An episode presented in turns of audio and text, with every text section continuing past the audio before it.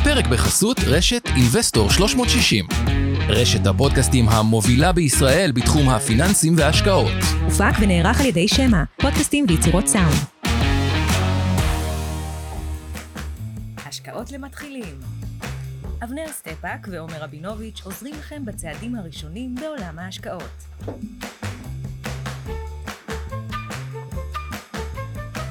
אוקיי, אגב, נראה אנחנו צריכים לעדכן את הג'ינגל, זה כבר לא כזה צעדים אה, ראשונים. כן, אה, מה זה פה? זה המקצוענים, אנחנו צריכים להחליף את השם. מהמקצוענים, ואחרי זה מתקדמים לעוד יותר מקצוענים. אבל בדיוק. עברנו דרך ארוכה. היום אנחנו הולכים לדבר על נושא שהוא מאוד מאוד רלוונטי, ובחלק הזה, כבר אגיד את זה, אנחנו נדבר על אה, כל נושא החיסכון הקצר טווח, החל מפקדונות שקריים, פקדונות דולרים, קרנות כספיות ישראליות, קרנות כספיות דולריות.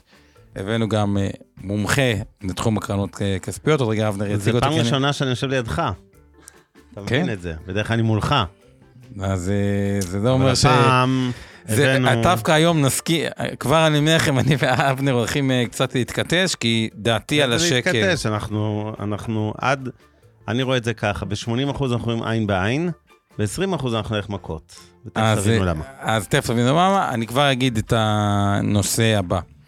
והוא מאוד תקף לגבי המון משקיעים, אגב, המשקיעים שהשקיעו בנדל"ן בארצות הברית, משקיעים שהשקיעו בנדל"ן באירופה, אה, ואמרו, תשמע, הפרויקט יצא אחלה, אה, אבל לא הרווחתי כמו שהרווחתי, כי היורו נפל, כי הדולר ירד, ולדעתי, אני אומר את דעתי האישית, אה, נראה אחרי זה, יש סבירות טובה שנראה את הדולר יותר מהר ממה שחושבים, תחת הסצנריו שאני תכף אגיע, יגיד, גם במקום מאוד אה, אה, נמוך. מתקרב לשלוש, מתחת לשלוש.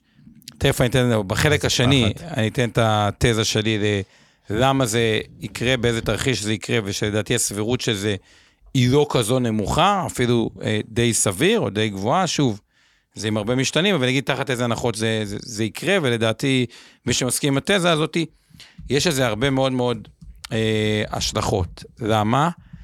והדוגמה הכי פשוטה אולי, שכאילו, רק כדי להבין, שאתם משקיעים ב-S&P. ב-S&P, או, או גם בפיקדון דולרי אגב, או בכל נכס אחר, מהמם. אתם משלמים מס של 25% הלאה, אבל אם אתם חושבים שהדולר הולך להיחלש, יש הרבה דרכים, גם לגבי פקדונות דולריים, גם לגבי ה-S&P, להשקיע בצורה אולי שהיא יותר חכמה, שלא תשלמו 25% מס על הדולר, אלא תשלמו 25% מס על השקל. בואו ניקח את זה בדוגמה מספרית. נגיד ה-S&P עושה 50%, והדולר יתחזק ב-10%. במקרה הראשון, כשה-S&P עלה 50%, אתם תשלמו מס של 25% על ה-50%. במקרה השני, שתשלמו 25% מס על הרווח השקלי, אתם תשלמו רק אה, מס על 40%, כלומר מס מופחת, כי, ש, כי שקלית הרווחתם רק 40%, בעוד דולרית הרווחתם 50%, אם השקל אכן יתחזק ב-10%. אז אה, נלמד אתכם עוד דרך מגניבה בחלק השני, שזה לא רק שזה יהיה 40 אחוז, כלומר, פחות השקלי, זה גם שקלי בניכוי אינפלציה. אז בוא נגיד בחמש שנים גם האינפלציה תהיה 10 אחוזים, אז במקום לשלם רווח על 50 אחוז, אתם תשלמו רווח על 30 אחוז. למה? כי השקל יתחזק ב-10 אחוזים והאינפלציה הייתה 10 אחוזים, וכמובן שחיסכון במס חוסך לנו הרבה מאוד כסף. אז זה ככה יותר לחלק השני ועל הדולר ועל ה... S&P בהקשר של הדולר, או בכלל המניות האמריקאיות, איך אפשר אולי להיחשף להם בצורה יותר חכמה, אבל בואו נתחיל קצת מנושא של אה, פקדונות אה, יאללה. אה, בוא, בוא. נתחיל בכלל מכל כספיות. המושגים האלה וכל ה, כל מה שיש בכלל בספקטרום הזה. קודם כל אנחנו שמחים להריח אותך פה, רוני סגרה, מיליון שנה בשוק ההון, חצי מיליון מתוכם במיטב. ספר קצת על עצמך. אה, טוב, תודה, תודה על ההזמנה. אה, תחום הקרנות הכספיות זה משהו שאני גדלתי איתו בערך מהיום שבו הקרנות הכספיות התחילו, שזה היה אה, המצאה פה בארץ מ-2008. אה, הכניסו את התחום הזה. אה, הוא התחיל בתור תחום מאוד אה, נישתי שנבנה לאט לאט, אבל בארצות הברית זה משהו שהוא מאוד מאוד מקובל, ה-money market funds, שזה למעשה סוג של קרן נאמנות, שהיא התחילה בתור איזשהו סוג של תחליף לפיקדון, היא יותר חשופה היום לשוק, אבל בסופו של דבר זה משמש בהרבה מאוד צורות כקבוצת רכישה לפיקדונות אה, בבנקים, מה שנותן את הכוח של אה, 100 שקלים אה, לבוא לידי ביטוי כמו ל-100 מיליון שקלים. בכל מקרה, זה מה שאני עושה מאז 2008, בין היתר, אה, בין היתר במיטב. והתחום הזה, יש לו תנודתיות מאוד מאוד גדולה מבחינת הנכסים המנוהלים. התחום הזה היום רק מתחיל, חוזר בחזרה לצמוח. הוא התחיל באמת מאפס עגול, הגיע לאזור ה-64 מיליארד שקלים כשהריבית uh, הייתה במקומות אחרים, וכשהריבית uh, ירדה משמעותית לאזור ה-0.1% לשנה, אנחנו ירדנו לתחתית של אזור ה-14 מיליארד שקלים מנוהלים בתחום. עכשיו, כשהריבית מתחילה לעלות, כולם מתחילים לחזור אל, ה, אל התחום הזה, והוא שוב מקבל כן. כותרות. אז נכון היום בערך היקף התעשייה של הקרנות הכספיות בישראל? אה, משתנה מיום ליום, אנחנו כרגע מדברים על אזור ה-22 מיליארד שקל. וואו. כמה אנחנו אגב מנהלים מתוך זה? אנחנו כרגע על... 4-6 אה, אני רואה. לא, בקרן לא כספית אחת. זה נכון לבוקר, אנחנו מדברים כרגע על 5.5 מיליארד בשקלים. בערך רבע מהתעשייה. כן. הבנתי. עכשיו, טוב. יפה. עכשיו בואו נדבר טיפה על תשואות ובואו נתייחס רגע לקרנות הכספיות. ב... נתחיל מהשקל, וגם היתרון המשמעותי של להשקיע בקרנות כספיות מול פיקדון, כי למעשה בכספיות, תכף תראו, תחת תרחיש מאוד הגיוני, אין מס בעצם. אבל... נכון. אבל, איזה- אבל, אבל לפני תרחישים, בואו נתחיל בוא- בלהסביר מה זו קרן כספית, שקלית ודולרית, הדגש שלנו כמובן דולרית, אבל רק... אה, אה, לא, לא יודע אם זה הדגש, אבל בואו בוא נתחיל מהסבר על אוקיי, המושגים כן, האלה. נתחיל, אה, אוקיי. אה, קרן כספית, שוב, זה מוצר מאוד מאוד חדש מ-2008. הקרן הזאת מאוד מאוד מוגבלת במה שהיא יכולה להשקיע בו. היא קודם כל מוגבלת מבחינת טווח זמן ההשקעה, היא יכולה להשקיע באופן שבו עד אה, המח"מ הממוצע של הקרן, הזמן הממוצע של כל נכסי הקרן יכול להגיע עד ל-90 ימים, אוקיי? שזה רבע שנה, והנכס הארוך ביותר של הקרן יכול להגיע עד לשנה. אז זה, זה דבר אחד, וזה, מהמם. וזה מוצר שבנוי לתוואי ריבית עולה. זאת אומרת, אתה לא יכול להשקיע אפילו אחוז אחד מהקרן נאמנות הזו שאתה מנהל, ב, לצורך הדוגמה, בדברים שמעל שנה. נכון, נכון. אלא אם כן הם בריבית משתנה, אבל זה פינה של פינה. אוקיי. אז זה בגדול מיועד להיות השקעה מאוד קצרת טווח. נכון, אז- נכון. אז יש לך, אני באמת רואה, נגיד, במיטב 47% מזה זה פקדונות, נכון מאוד, עוד 18% זה מק"מ, נכון, ואחרי זה יש קצת אג"חים קונצרנים, בטח קצרים מעריך. נכון מאוד. אגב, שאלה, בתחום אני רואה 7.8 אחוז כמו מזרחי, הראל, פיקדון אג"ח א', תעשייה אווירית כן. וזה, עד כמה זה באמת נותן מרווח מול כאילו, ו- ו- וגם ניירות מסחריים, כל מיני עוד אג"חים פה עוד 18 אחוז, חלק מזה, זה אג"חים, חלק מזה נעמים, כן. אולי להסביר מה זה נעם, אה, אוקיי. שומעים את זה, אבל כמה כל המשחקים האלה מוסיפים לתשואה, אה, או, או, או מה התשואה הפנימית? תראה, התשואה הפנימית זו שאלה שאנחנו נשאלים הרבה מאוד על ידי יועצי השקעות בבנק, והיא שאלה שאני מגדיר אותה כשאלה לא טובה, כי התשואה הפנימית היא משתנה. משתנה כל בסדר, הזמן, לא, והיא לא, לא לא. אומרת לי, היא לא מנבאה לי טוב את העתיד. אם היום לא, התשואה בסדר, הפנימית... לא, ה- ה- העתיד כל אחד קובע לעצמו מה תהיה, הרי מי שחושב שהריבית תעלה, מה שאנשים שואלים ב- בכוונת תשואה פנימית, כי שזה מה שמעניין אותם, אומר אותו דבר, בסוף בן אדם אומר ככה, יש לי פיקדון נגיד לרבעון, כן, עזוב זה שנה, כי בשנה הרבה דברים יכולים לקרות, יש לי פיקדון לרבעון, או קרן כספית שאני יכול להשקיע, שזה בעצם כמו פיקדון יומי. כי אתה יכול לפדות אותה כל יום, מה עדיף? אבל מה, מה לא שאלת? לא שאלת אם הפיקדון הרבעוני הזה הוא בריבית משתנה או לא. כי אם אנחנו ברבעון הקרוב נמצאים מול עליית ריבית אחת של חצי אחוז, ואתה סוגר היום פיקדון לרבעון בריבית של שני אחוז לצורך העניין, אז בחלק השני של הרבעון אתה תגיד וואלה יצאתי סאקר, כי יכולתי להרוויח עוד חצי אחוז. נכון, אבל אז אתה כבר אומר, זה בתוך הזה, זה, אבל בדרך כלל, אוקיי, יפה, אז, אז בוא נגיד ככה, ברמת הריבית המשתנה זה עוד תשואה עתידית, כי כמובן שכל קפיצה, אפשר להגיד בקרן כספית שכל קפיצה של חצי אחוז בריבית, אוטומטית כמעט יש עוד חצי אחוז לקרן כספית, זה יהיה אמירה נכונה או לא מדויקת? כל זמן שאתה אומר אוטומטית וכמעט, זה בסדר. כי זה לא בדיוק. משום שלדוגמה בקרן כספית, אם אני משקיע במק"מ, אז נכון, אוקיי. הוא יותר ארוך. אז את אני, לא. אהנה, אני לא אהנה מעליית הריבית, אני דווקא, אה, אני, אני דווקא, יהיו לי הפסדי הון על החלק הזה, כי מק"מ הוא בריבית קבועה. אוקיי? וכאן גם מאוד מאוד חשוב איזה מקם אתה קונה. אם אתה קונה מקם לשנה, אתה תספוג הפסד הון גדול יותר מאשר מקם לשלושה נכון, אבל חודשים. המשך חיים הממוצע נכון. של הקרן שלכם, סתם כדוגמה, הוא 0.16, אז ברגע שזה 0.16 זה לא... נכון, נכון. זה לא שנה, אבל איך שזה. אז, אז בגדול, איזה ריבית יקבלו היום בקרן כספית, ותכף נדבר על המיסוי שלה, שלתפיסתי הוא אפס, אבל נסביר למה. אז בואו נתחיל. רגע מה... אז ככה, אם אנחנו מדברים במונחי תשואה פנימית, שזה תמונת מצב לשנייה הזאת, אנחנו מדברים על אזור ה-2% לשנה תשואה פנימית בקרן הכספית. בקרן הכספית, מיסוי על קרן כספית שקלית, כמו קרן כל קרן נאמנות, 25% ריאלי. נכון. בניכוי אינפלציה. כלומר. אם האינפלציה 102 אחוז, המס הוא אפס, אבל אם האינפלציה כמו שנה היא 5 אחוז, אמרת משהו מעניין ככה בשיחה שלפני זה, שהבן אדם אפילו יקבל מגן מס. למה אתה, אולי תרחיב את זה, כי, כי זה קונספט. מעניין.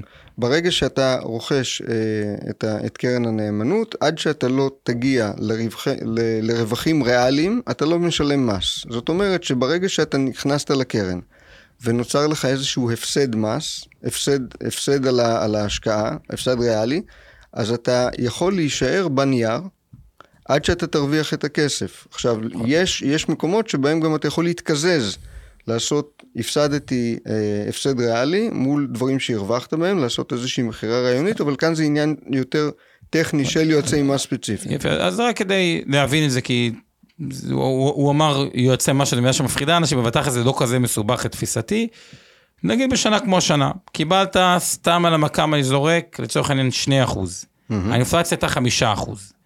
אז קודם יש לך כל, הפסד ריאלי של מינוס שלושה אחוז. המקם ממוסה נומינלי. יפה, קודם לא, כל, לא, לא, אה, אבל אה, בתוך אה. הקרן נאמנות, לא, בקרן. הקרן הכספית. קודם כן. כל, אין לכם מס, זה ברור, כי אין רווח ריאלי. אבל לא רק שאין לכם מס, מכיוון שאתם מוכרים את זה, מופיע אצלכם מינוס שלושה אחוז הפסד, נכון, ריאלי. זה אומר שאם היה נייר שהרווחתם עליו שלושה אפילו אחוז, מניה. כן. מניה, אוקיי? כן. אז, והרווחתם שלושה אחוז, ותמכרו אותה, במקום להיות ממוסים 25 אחוז, תהיו ממוסים אפס, כי יש לכם בעצם הפסד. כלומר, אתם מקבלים גם את הזה, בטוח במה שאתה אומר, כי... כאן אני נכנס לקטע של יועץ מס שיכול לתת את ה-view שלו. אני כן לא, אבל זה יודע, אוטומטי, לא, כי בדרך כלל בקרנות אוטו- אה, נאמנות זה אוטומטי, כלומר זה כל שלוקחים זמן מס, שאתה בתוך הקרן. ברור, כל זמן יצאת בתוך מהכסף, ה- יצאת מהקרן זה כבר עולם אחר. לא, זה אבל כבר נרשם לך, וזה באותה שנה, נרשם במערכת של הבנק, המינוס שלושה אחוז, כאילו זה זה זה. מה ש... שיטת העבודה היא כזאת, אתה נכנס בתאריך מסוים, יוצא- בתאריך מסוים, נקודה לנקודה. האם היה לך רווח או הפסד ריאלי? נכון, בסדר, ברור. שלא היה רווח ריאלי. ברגע שלא היה לך רווח ריאלי, אוקיי? אז יש לך מגן מס. יש ואתה לא משלם מס. השאלה על הזיכוי מס, אתה עדיין על מופיע לך... הזיכוי מס צריך לבדוק את זה, זה באמת, אני לא רוצה... אוקיי, זו פינה מעניינת, נבדוק נכון. את זה, אני מקווה שככה זה, אם מישהו מכיר את זה תוך כדי הזה, שירשו, תרשמו לנו רגע בצ'אט, אה, אבנר פה, כי... על נקודת הזיכוי, כשבן אדם נכנס לקרן כספית, אפשר אחרי זה להסתכל על קרן כספית, אחת הקרנות הכספיות של הגופים הגדולים, או באופן אה, כללי, אני ספציפית פה של מיטב, רואה, מופיע שם מכ"מים, פקדונות, וגם מופיע המ- המילה נעם, אוקיי, מימון ישיר נעם, איירפורט נעם, משדר נעם, אמפה נעם, ובן אדם שואל את עצמו, מה זה מה נעם? זה נעם?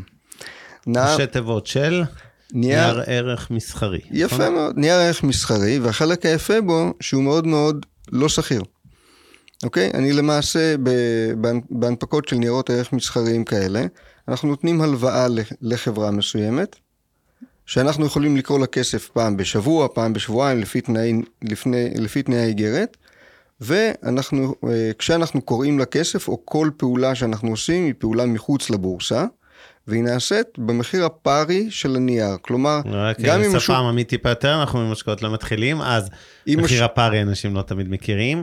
לצורך העניין, זה קנית מן אג"ח פרטי, איגרת חוב פרטית, מחוץ. לבורסה, שבעצם אתה אומר, נניח שהיא הייתה אמורה לתת סתם נציג 3% לשנה, זה בערך רבע אחוז לחודש, טיפונת פחות, אבל אתה יכול למכור אותה נניח אחרי חודש אחד, למרות שקנית את המוצר ל-12 חודשים, אתה בתוך הקרן מוכר את הנעם הזה. אחרי חודש אתה אמור לקבל כמעט בדיוק רבע אחוז, נכון? נכון. אוקיי. אה, מה הלוגיקה של אמפה איסוטה מטריקס לנדל"ן או כל חברה אחרת שמופיעה פה, כאילו, לרצות את הנעם הזה, כלומר להביא לך, וכמה תשואה עודפת הם מביאים מעל פיקדון, אם בכלל, אחרת מה ההיגיון? אוקיי, קודם כל מעל פיקדון הם נותנים בוודאות, משום שפיקדון הוא, ה, הוא הבנצ'מרק, שהוא ה... של הנעם, ברור, ברור. כן, הוא נקודת הייחוס של נכס חסר סיכון לחלוטין, זה פיקדון. אז כאן יש איזשהו סיכון שאנחנו צריכים לחשוב, יחד, בין היתר גם יחד עם החברה, איפה הנקודה שבה אנחנו מרגישים שיש, אנחנו מקבלים מרווח מספיק ראוי על הסיכון, מצד אחד, ומצד שני החברה מוכנה לתת לנו, להשאיל לה את הכסף, אוקיי? להלוות לה את הכסף. וזה הרבה מאוד uh, משא ומתן. ב... פרטי, אתה בא לימפה, אה, שיכון ובינוי, פעם וזה. בודקים, רואים כמה, כמה אנחנו רוצים בכלל להיחשף לניירות האלה. קיבלנו לפעמים כל מיני הצעות על ניירות. אמרנו, תודה לא, את הריבית אנחנו אולי נקבל, את הקרן קרוב לוודאי שלא, מעדיפים לא להיפגש איתכם. כן. אבל במקומות שבהם אנחנו כן רוצים להיכנס לעסקה כזאת, אז אנחנו מנסים לקחת כמה שיותר, כי אנחנו באמת מאמינים ב- באיכות של, ה- של הנייר, אוקיי? בהלוואה הזאת, ואנחנו רוצים להמשיך כמה שיותר זמן. עכשיו, למה זה טוב לחברה? החברה נהנית מזה כי היא יודעת להגיד אחר כך לבנק, תראו, אנחנו יכולים לקבל מימון זול משוק ההון. זה איזשהו מנוף. אגב, סטטיסטית, סתם כדי לראות, אתה אומר, כאילו מותר לכם לקחת את כל הכסף אחרי שבוע, אה, אם יש אה, מלא פדיונות בכספיות וזה, אבל בתכלס, זה קורה, כאילו לא באמת מושכים את הכסף. כאילו, אני מנסה להבין את- הלוגיקה של אותו סמנכ"ל, מול מי אתה עובד? מול סמנכ"ל כספים? מול כאילו... מול סמנכ"ל כספים, מול מנכ"ל, תראה, זה הרבה מאוד בנייה של, אה, של אה, הבנו, זה הרבה הבנה של, אה, של האנשים בצד השני, אוקיי? אנחנו במיטב הקפדנו לאורך זמן להחזיק את הנייר, ואלא אם כן יש איזשהו משהו, כמו לדוגמה scenario שכבר קרה כל ההנהלה באזיקים בעיתונות, על איזשהו fraud, אז ברור שאני בתור מנהל השקעות חייב לקרוע לכסף, ואני לא אחכה לראות מה באמת קורה עם זה. אבל אתה, אתה מתעסק בקרנות כספיות 12 שנה, מתוך כן. 12 שנה, קרה לך פעם שמשכת ניירות, כאילו, מהר או שכמעט ולא? פעם אחת קרה והייתה לזה סיבה ממש ממש טובה. פעם אחת ב-12 שנה. כלומר, כן. בתכלס זה לא קורה, סתם סקרנת מה הסיבה במידה, אנחנו נדבר על זה אחרי זה. חברה שלמה עם אזיקים, זה, זה בדיוק היה העניין. ואגב, וקיבלתם את הנעם? קיבלנו עד השקל האחרון, יותר מזה אני אגיד לך, אפריקה ישראל העתיקה של פעם ב-2009, היה לה נעם, המרווח שלו היה 0.40 ומשהו מעל ריבית בנק ישראל, אוקיי. אוקיי? בינואר-פברואר הם שילמו את הכל כולל ריבית, ואז באפריל הם הודיעו שאין להם יותר כסף לשלם על אגרות החוב שיבוא אחרי אג"ח ט', ואז הייתה... אני זוכר את זה. טוב, כן. זה אז, זה, זה, ה- זה העניין של נעם. על נעם בדרך כלל אה, חברה מעדיפה לא לפשוט על זה את הרגל. חברה שיש לה אה, מאזן של מיליארדים, היא לא תלך על ה-100-200 מיליון ותגיד, טוב, עכשיו אני פושטת את הרגל. לא על זה פושטים את הרגל, פושטים בדיוק. רגל על דברים גדולים. אז זה גם ה... ותנ"ך. קצת- זה קצת כמו, תחשבו, אדם שלוקח, אה, יש לו כל מיני הלוואות מבנקים, ממימון ישיר, מכל מיני דברים. יש לו איזה יתרת הלוואה של איזה, נגיד שיש לו הלוואות של 100 אלף שקל, ויש איזה 3,000 שקל הלוואה למוסד כזה או אחר.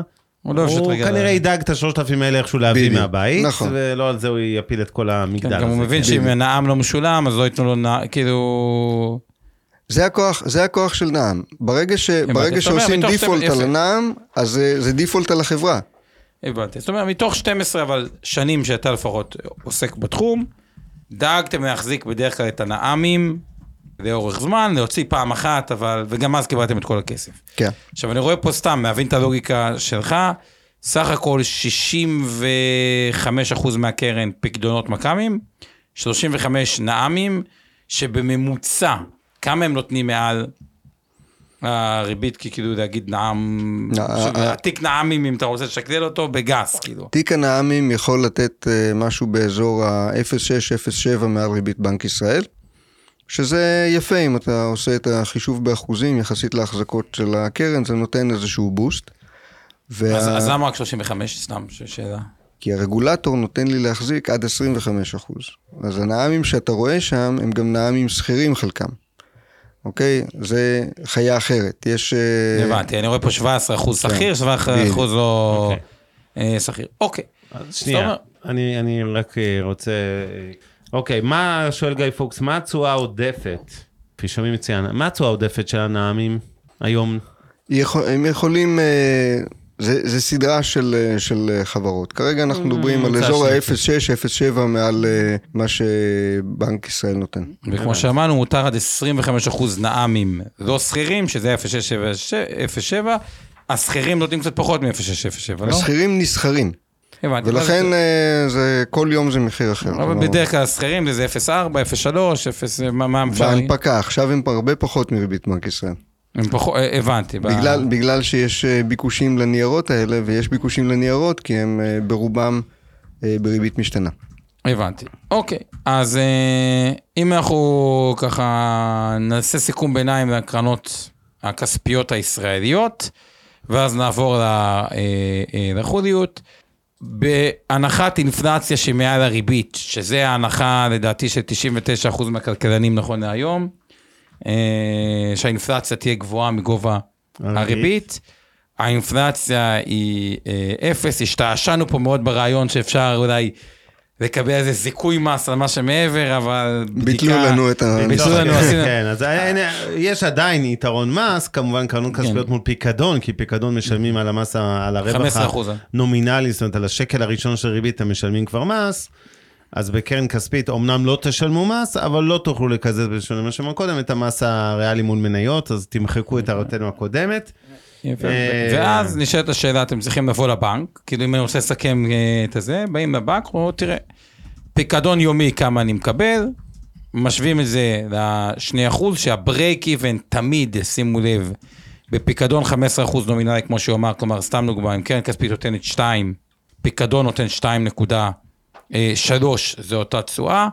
קחו בחשבון שטיפה יש דמי ניהול בקרן נאמנות, גם צריכים להתווכח על דמי משמרת בבנק, או לפעמים... לא, זה הקטע היפה, זה הקטע היפה. בקרן כספית, זה קרן נאמנות, שבה אין עמלת קנייה ומכירה, ואסור לגבות עליה דמי משמרת, זה משהו שבנק ישראל הודיע לבנקים. אגב, אין דמי משמרת.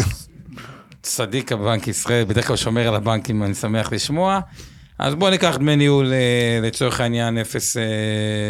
16 אני רואה פה, אבל אני לא יודע איך הממוצע בתעשייה, אז אפשר להגיד זה 1, אם רוצים ממש להשוות תפוחים ותפוחים, זה בערך 1.85, נכון? נכון. לקרר, כמובן, לעומת כל עוד הפיקדון היומי נותן יותר מ-2 נקודה, צריך לחשב את זה מדויק, כי זה 15 אחוז הפרש, אבל בוא נגיד ככה, 2 אחוז מול 2-3, אם זה היה אה, אותו דבר, על פניו נראה שקרן כספית היא מוצר אה, עדיף. מהרגע שעוברים לפיקדון שנתי או פיקדון רבעוני, כל אחד צריך לשאול את עצמו כמה שווה לי הנזילות. מה הכוונה? אם לצורך העניין שומר את זה כנצל הזדמנויות בשוק ההון, אם יהיה קריסה, אם יהיה משבר, אם יהיה משהו, כנראה שהנזילות שווה לא מעט. לא מעט. אם אני יודע שבעוד שנה בדיוק יש לי תשלום לדירה, ואין סיכוי שהמסירה תתעכב או תאחר, או שזה כאילו, הכל לעוד שנה ואני לא אקנה עם זה כלום, לא אקנה עם זה שום דבר בשוק ההון, והייעוד שלי היא רק שנה, אז פה יש פחות שיקול, ואז באמת אתם צריכים להשוות את הפיקדון לצורך העניין לשנה מול אותה קרן כאן יש, אה, כאן אה, יש... כספית, אה, אבל זה מוצר נזיל, כלומר, אל תשוו פיקדון שנתי לקרן כספית, כי קרן כספית היא, היא נזילות יומית. כן, ועולה, בריבית עולה, גם... יש כאן. יש כאן עוד נקודה שצריך לשים עליה לב. אנחנו הרי שומעים ורואים ב- בעיתונות כל העניין הזה של הבנקים לא נותנים ריבית ללקוחות. אגב, מי שמנסה לשים אה, בפיקדון אה, עשרת אלפים שקל, הוא לא יקבל את ריבית בנק ישראל, ממש ממש לא. הוא כל הזמן ב, בעמדת משא ומתן נחותה מול הבנק, אוקיי? כן. וכאן נכנס העניין של כשאתה קונה קרן כספית, אתה נכנס לקבוצת רכישה של ענקית, פקדונות, כן. וזה טוב לכולם, גם לבנק אגב. יתרון לגודל. יתרון לגודל. גם עלות ההמרה, נדבר על נגיד כספיות דולריות, עלות המרה פנימית, לעומת זה שמשקיע פרטי צריך עכשיו, נכון. רוצה להיות חשוף לדולר, א', אם הוא רוצה לקנות דולרים, אז הוא צריך להמיר משקלים לדולרים, ואולי בהמשך גם להחזיר חזרה, וזה עלויות מאוד גבוהות למשקיע פרטי. אה, גם אם אין עמלות, אז כמו שאנחנו מכירים מנתב"ג, מכל הסיסמאות האלה, המרה ללא עמלה, תמיד כתוב בכל מיני צ'יינג'ים וזה, אז כן, אין עמלה, רק דופקים אותך בספרד, במילים אחרות, נכון. מוכרים לך בשער גרוע את הדולר, או את השקל לפי העניין, ו... אה, אז אתה נהנה מהיתרון של הקבוצת רכישה הענקית הזו, שבעצם קונה את זה הרבה יותר בזול, העלויות המרה הרבה יותר זולות, בכניסה ביציאה, מה גם שיש לנו גם קרנות מנוטרלות מטבע בתעשייה הזאת, גם קרנות ש... זאת אומרת, אתה יכול לקנות קרן גם בדולרים בישראל, קרן אמנות כספית נקובה נכון. בדולר, ויכול לקנות גם בשקלים קרן דולרית, ובלי להמיר בעצם בעצמך, וליהנות בעקיפין מעלות המרה אה, זולה בתוך הקרן. אבל אני לא רוצה להגזים רגע אה, היום עם אה, קרנות נאמנות, זה כנראה אחד הפתרונות המעניינים. כמובן נזכיר שכל מה שאנחנו עושים פה הערב, חוץ מזה שהוא לא ייעוץ השקעות ולא תחליף לייעוץ השקעות שמותאם לצרכים ונכסים שכל אדם ידי ייעוץ השקעות מוסמך, זה גם לא המלצה לרכישת אה, קרנות נאמנות, יחידות בקרנות אה, נאמנות, ורכישה על בסיס תשקיף ותוקף בלבד, וזה פשוט לחשוף אתכם לעוד אפיק השקעה בתוך העולם המאוד מאוד סולידי של השקעות קצרות טווח. כן, ניהול נזילות. אה, וניהול הנזילות, בין אם זה נכון. בשקלים, בין אם זה דולרים. אבל אנחנו התכנסנו לפה, ויש פה כל מיני אה, שאלות. אני, אני רוצה רגע, לפני שנעבור למנה העיקרית של הדולר שקל וכולי, אה, להגיד כמה מילים, כי יש פה אה, הרבה מאוד הערות ושאלות. קודם כל, מירי שואלת, היכן רואים את התשואה הפנימית של הקרנות הכספיות? מה שאתה מספר לנו פה בעל. פה, במרכאות, איך משקיע פרטי יכול בכלל לדעת. מה התשואה שהקרן כרגע, הוא קנה את הקרן היום, הוא מתכנן להחזיק אותה טווח קצר אפילו, איך הוא יודע בערך למה לצפות מבחינת תשואה? זה משהו שהוא כל כך כל כך לא מקצועי להגיד אותו, שלא אוקיי. אומרים אותו. לא, זה לא משהו שהוא חשוף לציבור, אוקיי. כי הוא לא מידע אמיתי. אז איך, איך בוחרים? אני רואה פה גם מסתכל סתם שרירותית בפאנדר על תשואות מתחילת השנה או לאורך זמן. איך משקיע, לא שנראה שזה כזה משנה ב... עד כדי כך, אבל... לא נעלבתי. לא, מה, אתה יודע מה? להפך. מה הפער הבחור מנהל? רבע לא, מתעשיית לא. הקרנות, בן אדם לא, אחד, אתה מדבר להפך, איתי על זה. אחלה, אחלה. למה שיבחר, כאילו, איך בוחרים? איך יבחרו? במה נמדד בחרו. מנהל קרן מנהל קרן, טוב? מנהל כאילו, קרן מה- טוב. מה עושה אותך טוב? למה בוחרים להשקיע... אה, מנהל קרן טוב לא נמדד בתשואה רגעית כזאת או אחרת, מנהל קרן טוב נמדד אה, במדד השארפ שלו, בעיקר לאורך זמן. מנהל, זה, זה, זה ההבדל בין מנהל טוב לבין, לבין מנהל עם מזל. אוקיי? מנהל עם מזל יכול להשיא תשואה של 10% סתם בגלל שהוא לא, אבל הימר על בכספית איזשהו הוא לא משהו. יכול להשיג תשואה של 10 אחוז. כן, בוא, ב, ב, אז בואו נוריד את זה בסדר גודל של אה, פי חמש, יכול להשיא תשואה של 2% מתחילת שנה ויכול לעשות מאיזושהי השקעה טובה. אוקיי? זה יכול לקרות, אבל הצורה באמת רצינית לבדוק אה, קרנות נאמנות באופן כללי, זה השארפ. ככל שיש לך שארפ אה, אה, יציב יותר, גבוה יותר לאורך זמן, אתה למעשה מבדיל את מנהלי ההשקעות אחד מהשני. רק נזכיר לטובת אה, מאזיננו וצופינו, שאומנם עשינו פעם סשן על שרפ, שרפ בגדול זה התשואה של הקרן, תשואת העבר של הקרן בניכוי, תשואה של נכס חסר סיכון, נניח ריבית בנק ישראל, מחולק בסטיית התקן, אתם של הקרן, אוקיי? ככל שקרן תנודתית יותר, השרפ שלה יותר נמוך, ככל שהיא מייצרת עודף תשואה על הנכס חסר סיכון, ונניח ברמת סיכון דומה לקרנות אחרות, זה אומר שהשארפ יותר גבוה. אתם רוצים שהשארפ יהיה כמה שיותר גבוה, אני אחסוך לכם את כל המתמטיקות וכולי, אתם לא צריכים לחשב שארפ לאף קרן, זה נתון שהוא כבר מחושב עבורכם בשלל אתרים פיננסיים, יש טור כזה בדרך כלל, נכון. כמו שעושים את זה בגמל פנסיה השתלמות, יש את זה גם בקרנות הנאמנות, בביז פורטל וכלכליסט וכל מיני אתרים פיננסיים, ואתם יכולים להשוות את הקרנות לפי הפרמטר הזה, וכמובן גם לפי פרמטר של דמי ניהול, שהם לא- מן הסתם מאוד נמוכים בתעשייה, אז הם נעים בין 0-0 כלום לכמה... ל-0-0 משהו קטן. לא, באמת כמה... ל-0.17. ל-0.17 זה הכי גבוה, זאת אומרת אין פה פערים עצומים, וזה בהתאם לעובדה שאין גם תשואות אה, כמובן גלומות מאוד גדולות. עוד כמה ככה הערות שעלות מהקהל. אה, התשואה העודפת של נעם, שאל גיא, זה היה 0.6 אמרנו. אגב, איזה אחוז מקרנות מותר להם להיות בנעם בכלל? עד 25. נעם. עד 20, רבע בנעמים הלא. שכירים עד רבע מהקרן. כן. אוקיי? כאילו הרוב מושקע באפיקים שכירים. הלאה. כן, תמיר, החיוך לא מש מפניי, כי אני רואה הערות מצחיקות פה על כל מיני... אנשים ששמעו את הסאונד שלנו ואמרו שמעולם, אה, מאז הזאב מוול סטריט, הם לא שמעו אנשים מדברים כל כך, אה, לא יודע מה זה היה מהר, אני מניח, אבל אה, נפתרה בעיית הסאונד, לא לדאוג.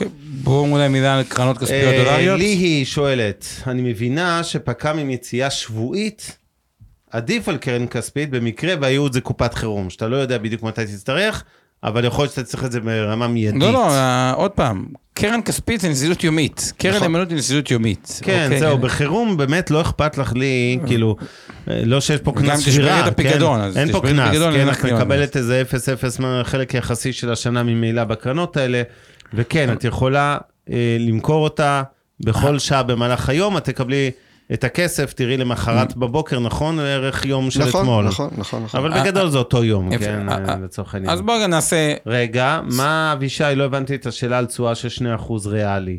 לא, לא, לא, אה, אתה אולי אמרת איזה משהו על ריאלי, סליחה. לא, לא, אני אעשה סיכום בינם לכספיות, כי אני רוצה שנספיק להגיע לכספיות דולריות. כספיות אבל בגדול... בוא, זה, בוא, הנושא זה לא כספיות, בוא, בוא נצא רגע. לא, דולר, לא. דולר, דולר, לא, לשלושה הדולר יש. לנו את, ה... את כל החלק השני עוד, אנחנו מדברים על הדולר. כן, צודק. אבל אם אני סוגר את הנושא, ככל שהאינפלציה גבוהה יותר, ההיגיון, בטח מגובה הריבית, יש יותר היגיון בכספיות מול פקדונות, כי למעשה המס הוא אפס. נכון.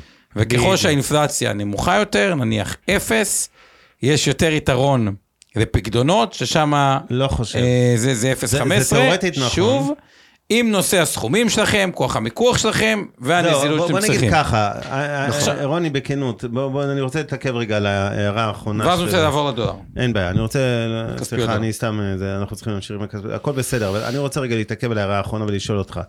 באמת של החיים, כמו שאומרים, האם 90% מהמשקיעים ששומעים אותנו עכשיו, עזוב איזה לקוח אולטרה עשיר שיש לו 200 מיליון שקל והוא עושה משא ומתן עם בנקים. בנקים על אה, פקדונות שלו.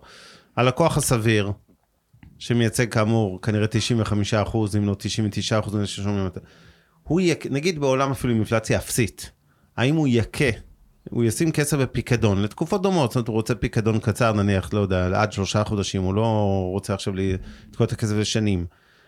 איפה הוא יעשה יותר תשואה? בקרן כספית, שקלית או בפיקדון?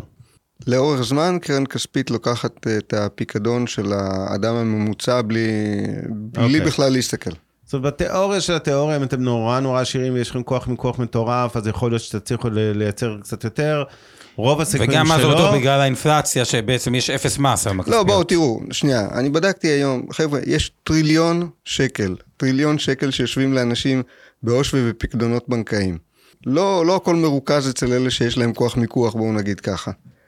וזה כוח מיקוח אדיר, אם הוא נכנס דרך גוף של קרן כספית, בדיוק. לדוגמה, אז טלפון אחד, בואו, אה, אנחנו עושים את הטלפון למנהל מחלקת הפקדונות של הבנק, לא ל- לא למנהל הסניף בבנק. שם אנחנו נקבל את, את הריבית הטובה ביותר שהבנק יכול להציע, לא שהסניף מסכים.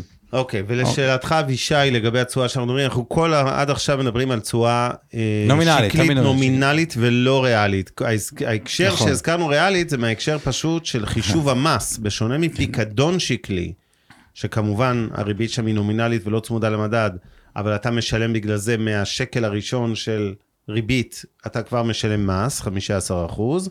בקרן כספית, מאחר וחישוב המס הוא על בסיס ריאלי, אתה בעצם כמעט בוודאות, אלא אם כן האינפלציה מפתיעה והיא אפסית פתאום, אה, כמעט בוודאות מייצר תשואה ריאלית שלילית, ולכן אתה פטור דה פקטו ממס. כלומר, למי ששאלה ולמי ששאל, אל תדאגו, גם בקרן כספית הכסף שלכם נשחק ריאלית ואתם מפסידים כסף כל שנה, אפשר להיות רגועים, כי האינפלציה יותר גבוהה מהפיקדון, אז אה, אז אני לא להרגיש טוב מדי עם עצמכם, אבל עדיין ניסוי זה יותר על חכם. בוא נדבר על רוצה דולר, גם לדבר על כספית אה. צמודי מדד, איזה מילה שזה לא כספיות, כן, אבל כספית, כן. דולרית, החוקים הם שונים. אין את ה-25% בניכוי אינפלציה השקלי, אלא משלמים מס של 25% דולרי. אה, נכון, מעל תנועת הדולר. מעל תנועת הדולר. אז בואו נדבר עכשיו על שיקולים לקנות את זה, אבל בואו לפני שיקולים, איזה תשואה פנימית, שוב, כמובן שהריבית עולה, אז הדבר הזה עולה, וגם את החגים, איזה, איזה תשואה פנימית פחות או יותר יש בקרן כספית דולרית, ששוב, עם הסייג, היא משתנה. אין באמור משום התחייבות, כן, והכל כן, יכול כן, להשתנות, והכל אה, כן, מה. כן. אנחנו מדברים על אזור, אצלנו באזור ה-3.3 אחוז אה, לשנה, תשואה פנימית על ה- על הקרנות הכספיות הדולריות שלנו. גם שם דמי הניהול הם כאלה נמוכים כמו בכספיות שם השקל? דמי ניהול הם טיפה יותר גבוהים, כמה זה נע ה-0.25, בתעשייה? אה, משהו כזה. עדיין סביר. כן. ותזכיר לי, ה- ה- לפני כשבועיים אה, או חודש, ראינו את הריביות מגיעות אפילו, אני לא יודע, הריביות הדולריות לכמעט בשיא 4.5, 4 אחוזים וחצי, אני צודק? היה איזשהו שלב כזה? איזה ריביות? הדולריות, בפיקדון דולרי, אני פשוט לא יודע לאיזה טווח זה היה, היו- זהו, וחצי. זה, זה, הטווח זה דבר נורא נורא חשוב. לפעמים כן. באמת לבנקים יש איזשהו צורך בדולרים, אז הם כן. מוכנים לשלם, כן. אה, ואז הם משלמים. אבל גם, גם כאן אני חושב שזה היה לטווח אה, של אזור השנה, כן, אוקיי? ואז שוב, השאלה שצריך לשאול זה, האם בשנה הקרובה אני חושב שהריבית תגיע מעל אותם 4% או לא. אוקיי. אוקיי? ואני סגור לשנה, זה לא, אני לא אוכל לשבור את הפיקדון. אני כן, שם, גם עם ברור. הריבית 5. אוקיי, אז ועוד הממ- שאלה. הממוצע של המח"מ, המשך חיים הממוצע של ההשקעות כן, בכספיות הדולריות בתעשיית הקרנות, הוא סדר גודל של מה? הוא לא שנה, אז כמה הוא כן? נראה לך בדיוק. חודשיים, ארבעה? לא, אנחנו, נגיד- כ- אנחנו כרגע, זה משתנה, אבל שוב, אה, זה תמיד, עד גודל. 90, זה תמיד עד 90 יום, ואנחנו כרגע נמצאים על משהו כמו 20 יום. אה, לא 20, סליחה, 60. כן, 60. 60. יפה. עכשיו הבנתי. אני רואה גם כאן, יש פה ניירות שהם די הגיוניים, כלומר state of Israel, מדינת ישראל, זה ה-30 ביוני 2022, כי זה מתעדכן כל שלושה חודשים, וזה מאמין טיפה יותר, זה כבר נבדק. וכבר נבדע, ופקדונות בבנקים, בוא נניח ביחד זה קצת יותר מ-50% מהקרן, וגם פה אני רואה קוריאה ווסטרן פאוור, קוריאן יוני קרדיט, קוריאה גז, HSBC, לוידס, בנק אוף נובה סקוטיה, ועוד כל מיני שמות אה, כאלה ואחרים. למה לשים שם את הכסף? זה אג"חים, זה, זה, זה מה זה, איזה תשואה עודפת, האג"חים הקונצרנים האלה, זה אג"חים של חברות כן. דולריות. איזה תשואה עודפת הם בדרך כלל ייתנו מול, הקצרים האלה מול הפקדונות הדולרים, כאילו איפה... אוקיי, הפיקדונות הדולרים, כמו שהבנתם, זה, זה דבר שיכול מאוד מאוד להשתנות. אין, זה ממש תלוי בצרכים של הבנק ומה אתה תופס, ולאיזה טווח הבנק צריך את הכסף. איגרות החוב האלה הן איגרות חוב של אה, מדינות וחברות שמדורגות יותר גבוה ממדינת ישראל. אוקיי? זאת אומרת ש... כן, הכל פה triple A כזה. אה, double A, double A, כן, דאבל איי, כן, כן, אה, אה. double A, כן, double A, אה, double A דרום- ו-A. דרום קוריאה זו מדינה אה, מאוד מאוד מכובדת, וחברת החשמל של דרום קוריאה היא חברה מכובדת. אין פה איזושהי סכנה שאתה אומר... דיפולט, נכון. וגם. אגב, וגם אם יכול להיות דיפולט, הרי אנחנו מדברים על איגרות חוב נורא נורא קצרות. אוקיי? נכון, אז, אה, עזוב את זה, איזה תשואה עודפת? בוא, אנשים מבינים שכנראה לא יהיה דיפולט. עכשיו, אה, כן. התשואה העודפת, צריך לבדוק אותה מול הטיביל, איגרת החוב האמריקאית. נכון. וכאן בהרבה מאוד מקרים יש, אה, יש תשואות עודפות. עכשיו בגלל, ש, בגלל שהניירות האלה הם לא שכירים, הכל זה over the counter, אז OTC. זה- OTC זה מאוד מאוד משתנה. זה מאוד מאוד משתנה, אני לא יכול לתת לך איזושהי לא, אבל אינדיקציה, בדרך כלל אבל אתה עושה את הממוצע... זה 0.1 נותן- או חצי אחוז או 0.6, כ- כאילו אה, אה, באיזה יוניברס בערך, משנה. זה מאוד מאוד משתנה, זה לא 0-1, אוקיי? אבל כן, אנחנו מדברים על אה, אה, נגיד אה, חצי אחוז, 0.6, כל מיני כאלה, בהחלט. בוא, התשואה הפנימית מספרת פחות או יותר את הסיפור. אתם אה, אה, יכולים לראות אה, כמה הטיביל נותן לתקופה של שלושה חודשים, אם אנחנו מדברים על שלוש- 3.3, אז בממוצע זה מספר את ה... ופה את זה 25 אחוזים, אבל לא בניכוי אינפלציה. כלומר, דולרית. נכון, האינפלציה לא קשורה לסיפור, פה, פה מטבע, נכס הייחוס, המטבע הוא הדולר, ולכן מה שאתה עושה מעל הדולר זה, זה החלק שממוסה. אז זה רגע, רגע להזכיר שזה יכול לשמש לשתי דברים. אחד, כפיקדון דולרי שנותן לאזור השלושה וקצת אחוזים, נכון להיום משתנה... נזיל ברמה יומית. נזיל ברמה יומית. שתיים, אפשר להפקיד לקרנות האלה או כסף בשקלים, או כסף בדולרים. אם אתה מפקיד בשקלים, אתה תקבל חזרה בשקלים, או כל פחות או יותר לפי השער היציג, ואם אתה תקבל בדולרים, אתה תקבל בחזרה... דולרים. דולרים. עכשיו, יש שני קרנות, יש קרנות נקובות שקל וקרנות נקובות דולר. זה לא שיש לך בחירה. בקרן מסוימת שהיא נקובת שקל, אתה תוכל להכניס רק שקלים ולקבל שקלים בחזרה. בקרן שהיא נקובת דולר, יצוין בשמה שהיא נקובת דולר, אתה קונה בדולר ומחזיר ומקבל בחזרה דולר כשאתה מוכר. יפה. ואז, רק לגבי איזה משהו מעניין, שאנחנו נדבר עליו יותר בחלק השני של המתקדמים, היום יש קורלציה כמעט הפוכה בין ה-S&P לבין שער הדולר. מה הכוונה? כשה-S&P יורד, הדולר יעלה, וכשה-S&P עולה. הדולר ירד, נסביר באריכות למה, הסשן אבל הבא של תשע, זה הסשן כן. הבא, יש איזו סיבה מאוד מאוד טובה. אבל, מה זה אומר? שתאורטית, בוא נניח, אני מפשט את התיק שלכם, ואני בטוח שאף תיק לא נראה ככה, אבל בוא נגיד שהוא רק משחק בין פיקדון ו-S&P. אז הרבה פעמים כשה-S&P אתם מרגישים שהוא עולה, עולה, עולה, עולה, קודם כל אתם מוכרים אותו, יש אירוע מס, אז לפעמים זה מעצבן, אוקיי, נדבר גם איך מפחיתים אותו, אבל זה אירוע מס, אלא אם כן אתם ב-IRA או ממש משהו כזה. מעצבן להרוויח כסף, כן. יפה. כן, האפשרות השנייה... תסתכל על השלוש רבעי כוס המלאה, לא על המס ששילמת. כן, אז אני רק אומר, במקרה הזה ממש שלושת רבעי, אוקיי? אה, ואז ה-S&P עולה, ואז הם יכולים להגיד לכם, רגע, במקום למכור אותו משהו כזה, לפחות אם יש לי קצת יתרות נזילות, או מכרתי, יכול להיות גידור חלקי, פתאום לקנות קרן כספית שקלית נקובה, אה, כאילו, קרן כספית דולרית. ואז אם הוא ירד, לפחות כנראה שנרוויח על הדולר, ולהפך. אבל אני לוקח רגע את הסצנריו הזה, ששוק המניות עולה מאוד, אפשר להחליט, כנראה שהשקל קורס באותה תקופה, כמו שראינו שבקורונה עלה ל-3.9, ירד ל-3.1.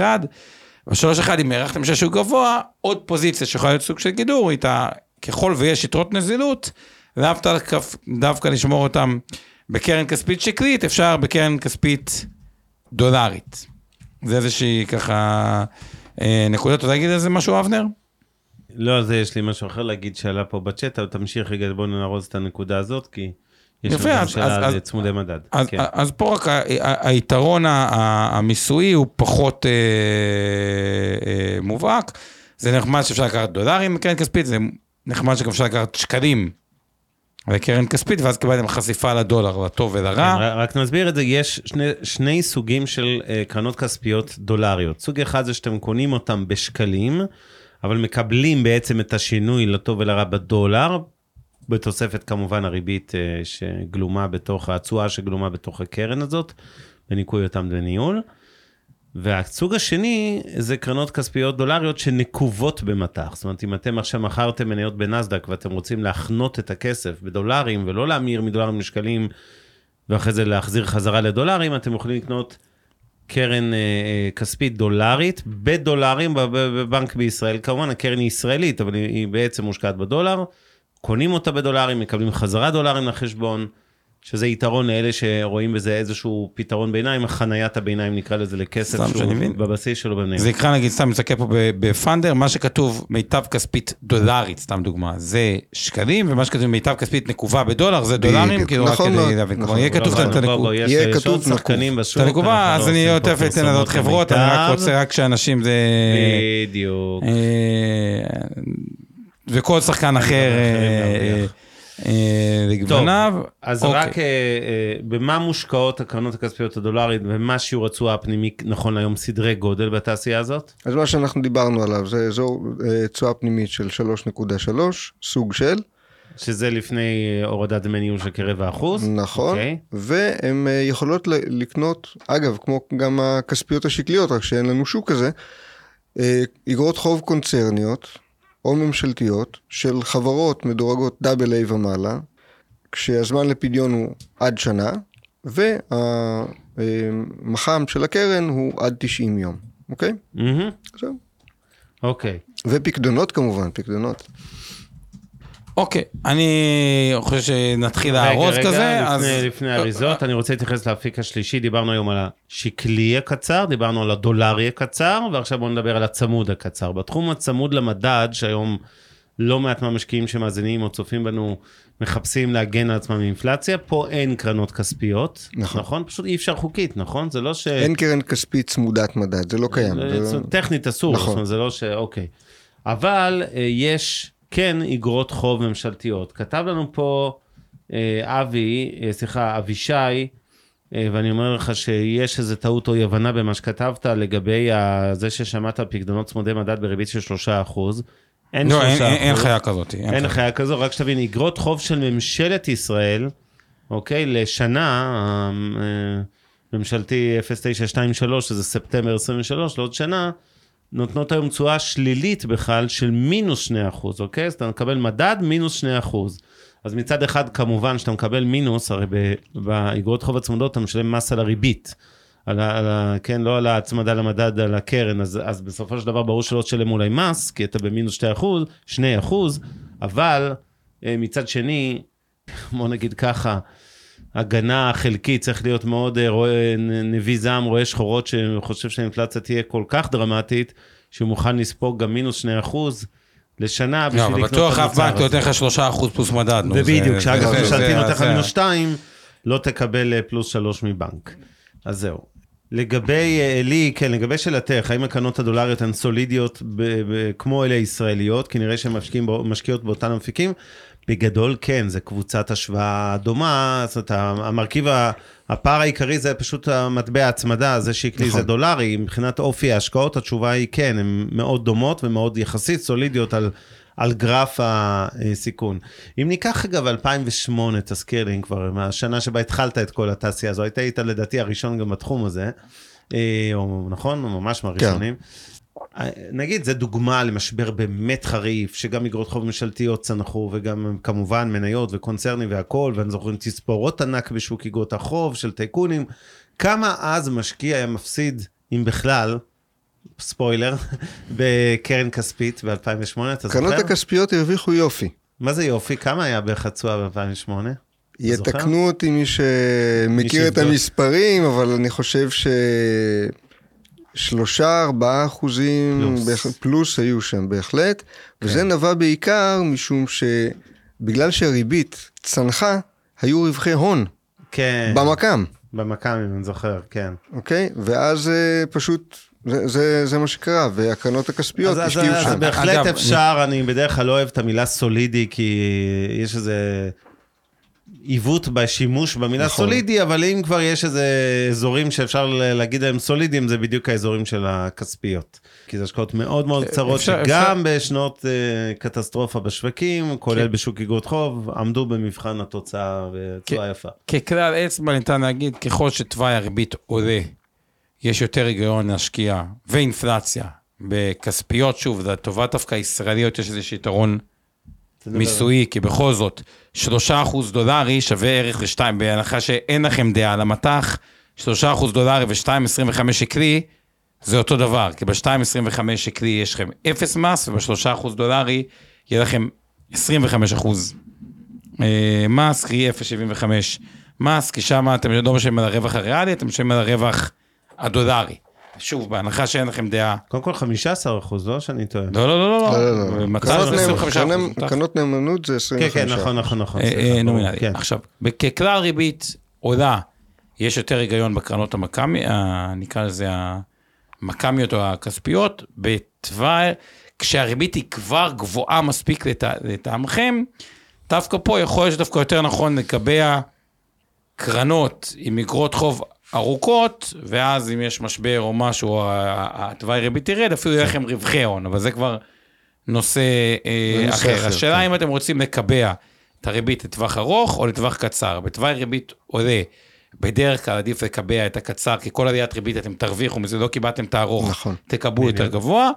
מצד שני, יש איזה רגע, שזה דיון נגיד מתי הרגע הזה, אבל יש את הרגע שבו אומרים, וואלה, אחלה, לא רק לקבע את הריבית ב...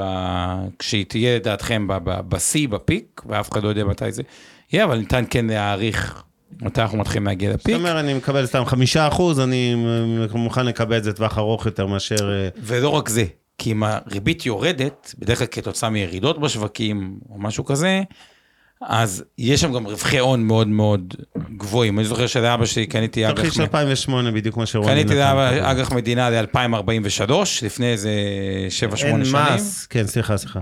וזה עלה 40 אחוז, או 50 אחוז באיזה שנה ומשהו, ואז הוא מכר את זה, וזה המשיך לעלות הרבה. הוא כאילו השאיר כסף, כי, כי, כן. התשואות עברו מ-6 למאוד נמוך, פחות. כאילו מ-3, והיה רווחי הון מסיביים ב, ב, ב, כן. בארוכות של עשרות אחוזים, רק כדי להבין את זה.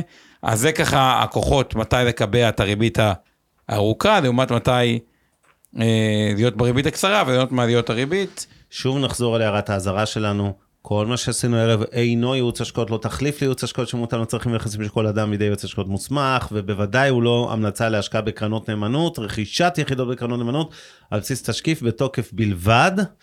ואנחנו רוצים להודות לרוני סגרי. כמובן אם אתם בעד פקדונות אז זה לונג, ואם אתם נגד ונראה כנגד פקדונות אז זה נ- אז זה לא תמיד שורט על אה, כספיות. סתם אין כזה שורט על כספיות, בוא נמשיך. כן, כן, מה אתה אומר? רק נראה, יש פה עוד איזה הערה אחרונה, אבל uh, בכל מקרה, תמיר מזכיר שיתרון של אה, תיקון 190 עם ה-15% מס ריאלי נמחק אה, לעומת 25% מס. דיברנו היום המון על מיסים, אז גם את זה צריך להגיד הערת אזהרה. אנחנו לא יוצא מס, זה לא תחליף לייעוץ מס, אז בבקשה לא לראות גם אני רק בזה. אגיד את הדבר הבא, כן, אני אומר לך, משיחות עם הרבה יועצי מס, דווקא אה, בתכנון פיננסי, דברים האלה, הם מבינים מיסוי של אה, כן, השקעות. רק פורמלית, יותר, אנחנו לא פורמלית יוצא- אסור, אין נכון, לנו שעון ייעוץ מס. נכון. ולי אומרת שהמסקנה שלה היא אה, לעשות חצי-חצי בין פק"ם לקרן כספית. לי, בלי שאנחנו מכירים, אני קצת חלוק על המסקנה שלך, אני לא מצליח להבין את המשמעות של קופת חירום, אלא אם כן ברמה של שעות, כן, שאת מדברת איתי על פק"ם, שאת רוצה לשבור אותו, אני גם לא בטוח שזה אגב, פק"ם שוברים יותר מהר מקרן כספית שאתה מוכר היום ורואה את הכסף מחר, כאילו אם עכשיו יש לך פק"ם, אלא אם כן יש לך פיקדון שהוא זמין יומית, אז נגיד, לא. ואם הוא זמין יומית, אז אני נותן... אם בעשר- הוא זמין יומית, אז הוא זמין יומית, זה בדיוק אותו דבר. לא, זה כמו קרן כספית או זה יותר מהר מקרן כספית? נגיד, נגיד שניהם, קרן כספית נמצא משלם כל, כל יום. היום יום שלישי, נניח השעה 12 בצהריים. יש לי 100 אלף שקל בפק"ם, יש לי 100 אלף שקל בקרן כספית. אני צריך את ה-200 אלף שקל.